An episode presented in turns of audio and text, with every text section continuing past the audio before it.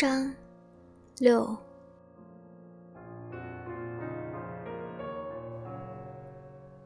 许可一夜未归。预报的西伯利亚寒潮如约而至。北风在窗外呼啸的铺天盖地的。桑树枝头残存的枯叶被吹得发出近似呜咽的声音。冬天是我最讨厌的季节。躺在黑暗之中，盖着温暖的棉被。仍然能够感受得到寒意变得十分厚重，一点一点的渗透进来。空气中能嗅到严寒肃杀的气息。早上起来的时候，我打扫院子，爸爸洗漱完毕出来，有点诧异的笑了：“今天居然这么勤快。”睡不着，又在胡思乱想一些什么东西。我闷闷不乐地说：“你都说我胡思乱想，还问什么？唉，你要是老这么钻牛角尖，可不好呀。我也想和你一样没心没肺的，凡事嘻嘻哈哈的，什么都放到一边，可是我做不到。”他终于生气了。我要是真那样，也不用管你浪费时间想什么事儿了。他随手进屋。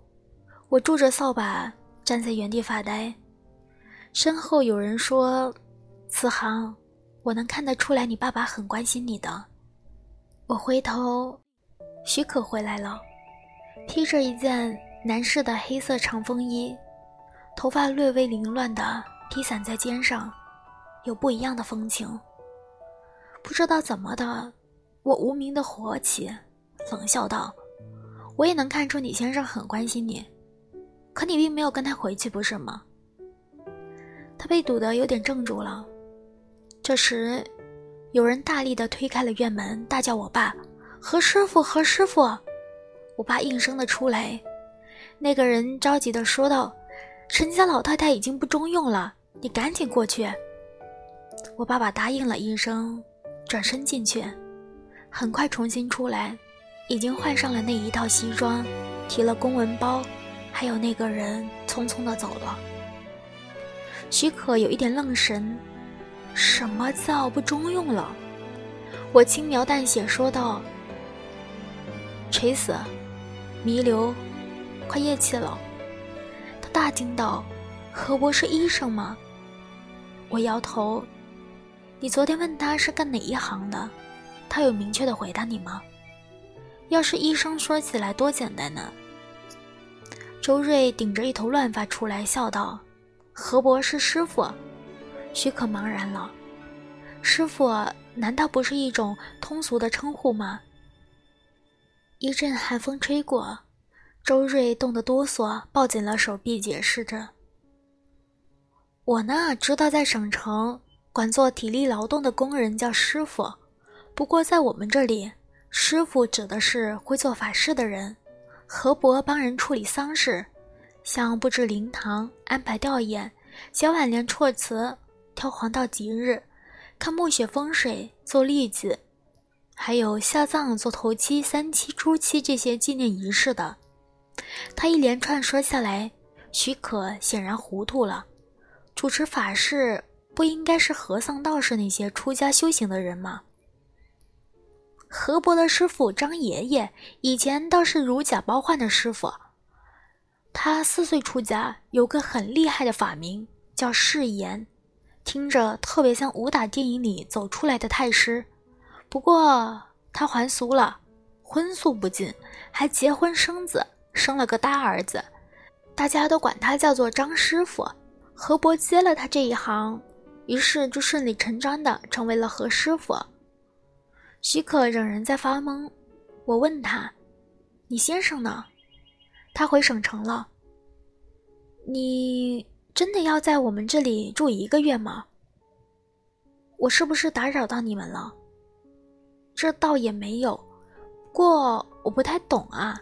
看起来你先生也挺关心你的。你这个年龄举止吧，大概也是职业的女性，有一份工作要忙。就算要放假，完全可以找一个很漂亮的地方度假。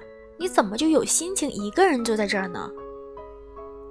有些事儿我需要弄明白，而且也只能一个人完成。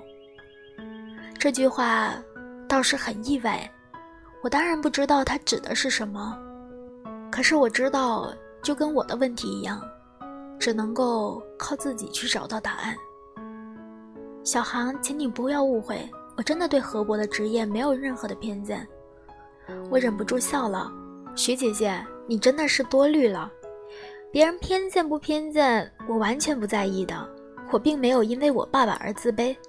他的职业确实和大部分的人不一样，对于我来说，也就是不一样而已。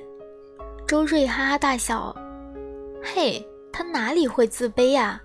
我以前在他家混口饭吃，他还一直鼓励我。既然我家没钱，功课也不行，不如当河伯的徒弟，学这一门手艺，总不会被饿死。说真的，我还蛮动心，可惜河伯一直不收我呀。”许可的神情还是有点郑重不定。何伯一直就从事这一行的吗？从我懂事起，他就是干这个的，没有见过他干别的。我问他，他说百无一用是书生，何况他连书生都算不上，干农活不行，学这个确实很快上手，养家糊口也还是可以的。我不大明白这里的情况。可是我觉得以何伯的学识当个老师是没有问题的。哎，他又没有读过师范，最多也就是个民办教师，吃粉笔灰吃到沸腾，还是转正无望的那种，收入少的可怜，哪里比得上做这一行自在？我平时不会有这么热心的为爸爸辩护，可是现在多少是想要看看。许可为什么会对他有这么多的好奇心？我的职业价值显然已经让许可大不为然了。他既想表达一种不歧视的态度，又无法对我表示赞同，一脸的纠结。当然了，职业是无分贵贱的，可是我能看得出来，他正在努力的调整思路，但肯定不认为。这算是一份正当的职业，而且他真心实意的为我爸爸感到惋惜。真不知道他对他怎么会产生想象，又想从他那里找到什么东西。我笑眯眯地说：“不用可是了。坦白来讲，职业当然有贵贱之分，起码我爸爸这种行当，连归类都觉得很困难。不过他说。”如果当初愿意，其实也可以像张爷爷那样去弄个算命的、打卦的，或者一些什么摊子，好歹能混到三教九流里面去。可是他不喜欢对别人的命运信口开河、干涉人生，还不如料理一个死人来的实在呢。他肃然，何伯真的是一个有想法的人，我太浅薄了。这位徐姐姐虽然年长我不少。但是某些方面却比我天真多了，我觉得我再胡扯下去左右她的想法，未免太不厚道了。于是苦笑道：“不要想那么多，他也就是一个谋生罢了。”到了下午，天气越来越阴凉，好像又要下雪了。我命令周瑞脱下了那件我从爸爸房里拿出了棉军大衣，给我爸爸送过去。他只好脱下来，交到我的手里。那我呢？谁让你大冬天穿了个薄外套往回跑的？就这么扛着，什么时候受不了什么时候走。哇，你这也太狠了吧！我总不能让我室友从英国给我寄衣服回来。要是我跑去镇上买衣服的话，让我爸知道我跑回来。许可插言道：“这样吧，我正想。”去镇上好好的转一圈，我可以帮你带回两件厚的衣服回来。可可姐，你真的是太好了。我看许可取下身上的风衣，让周瑞穿上，比量了一下身高大小。我想，他确实比我人好多了。在这个镇上，去年开了一家大型的超市卖场，还有几家国内的运动休闲牌子专卖场，再有就是一些比较零散的小服装店。我只给许可看，他却说天气太冷了，我们还是先把衣服给何伯送过去吧。我笑道：“其实你是想看我爸到底是做什么的吧？”他有点尴尬。希望你不要觉得我的好奇心变态。没什么，走吧。陈老太太就住在镇中心的一栋三栋的层楼。一走进她家院子，许可顿时呆住了。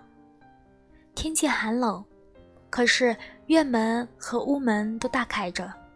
站在院子里，可以看到老太太就停在客厅内的一扇门板上，穿着寿衣。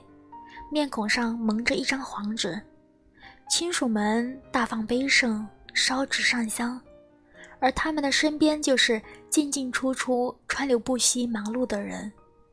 院子里有人在搭简易的天棚，有人在布电线，有人不停地搬运东西进来，食物、成箱的饮用水、香烟，还有自动的麻将机、桌椅，满地的狼藉。爸爸正在墙角上指导着几个妇女把黄纸折起来，大家一边忙碌一边谈笑风生，浑然不在乎离他们几步之遥躺着一个才刚刚去世的老太太。我欣赏着许可脸上的表情，他好久缓不过来。为什么会这么的热闹？你想看真正的热闹，要等天黑过来。这里会先开流水席，然后会有个戏班子过来表演，唱流行的歌曲，演小品，通宵守灵，开几桌麻将。这，这不是干扰了亲属的哀悼吗？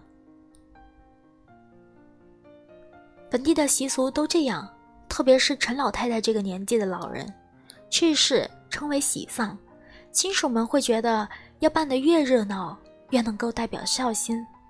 可是，他欲言又止，终于还是说：“至少把地扫干净，弄得整洁一点比较好吧。三天之内不能够做清洁的，要送去火化之后才允许打扫的。然后呢？然后就要做头七啊，就是从去世那天开始算起，每七天一个周期，子女们集中的上香祭拜，师傅负责推送。”哪一天犯期，需要做一个特别的仪式，相当于化解怨念、超脱上路的意思。到了第七个七天满了之后，才算是除夕。再然后就是第一个农历新年，接受亲友的吊唁。元宵节后移出灵屋，清明扫墓。七月半雨兰盆节时烧纸钱。你怎么会知道这么多规矩？我笑了笑说：“小时候，我爸不放心把我一个人丢在家里，出来做事的时候总是带着我。我看的太多了。如果我是男孩子的话，大概会顺理成章的接他的班。哎，对了，大城市里是怎么办丧事的？”许可沉默了片刻，说道：“我母亲半年前去世，后来……”知心好友在家里开了一个小型的追思会。他是妇产科医生，单位在殡仪馆里开了追悼会，除了同事朋友，还有他以前的患者过来送行。火化了之后送到了陵园安葬。这听起来确实比较肃穆多了，更加具备葬礼应该有的仪式感。可是从我懂事开始，我就看着眼前这种喧闹的场景一次又一次的上演。对于死亡，我已经麻木了。我过去把大衣递给了爸爸，接受了旁边大婶的打趣，谢绝留下来吃饭，走了出来。你们有你们的风俗，我不想表现得太过矫情，可是这个场景我有点接受不了，并不是一直都这么喜庆的。如果您想看庄严的画面，可以明天上午来看出殡前的路记。老实说，我爸在那个时候还是蛮感人的。买完衣服回家的路上，许可一直沉默。必须要有一颗足够柔软的心，才能够如此的伤感吧。一个三十四岁的女人，要让自己的心保持柔软，前提就是要一直被保护得很好。想必，她一定是出生在良好的家庭，从小到大被爱包围着，受最好的教育，读最好的大学。毕业了之后有上佳的职业，之后被一个好男人追求，然后结婚，所以才会这么放大自己的情绪。等到我到了他那个年纪，我想，自己大概也就刀枪不入了吧。可是，真的刀枪不入，又有什么好恭喜的呢？这么一想。我也意兴阑珊了。我不想打探一些什么东西，徐姐姐，我只问你一次，当然你可以不回答我。我在院门前站定了。你来这里，住进我家，并不是带着心事随机的走到某处停下的，是吗？他踌躇了片刻。你太聪明了，小航。没错，我是拿你家的地址。特意找来的，我的心再度的滴紧，连声音都有些颤抖。为什么？就我猜想，他一字一字的说道：“你的爸爸，何伯，应该也是我的父亲。”